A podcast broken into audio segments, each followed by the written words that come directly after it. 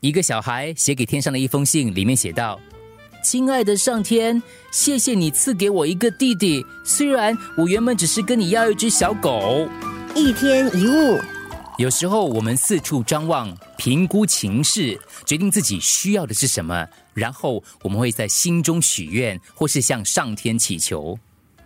有一天，我们的祈祷应验了，但是结果不是你原本想要的，心里就会想。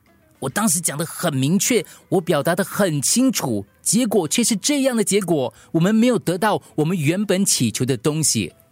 当然，你可能不是跟老天要，你可能是跟你的上司、跟你的公司、跟你的家里、跟你的另外一半要你原本想要的东西。当你得到的不是原本要的，你会有怎么样的感觉呢？不要怨叹，也不要因为没有得到原本要求的东西就心情低落。为什么呢？因为这样你就会错过你已经得到的东西。渴望跟需求两者是息息相关的。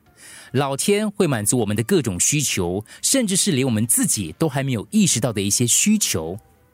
有时候祈求能够实现我们的渴望，有时候则是满足我们的需求。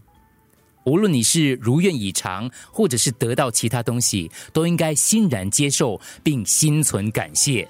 然后你看看自己在这次的经验当中学到什么课题，得到了什么礼物。一天一物，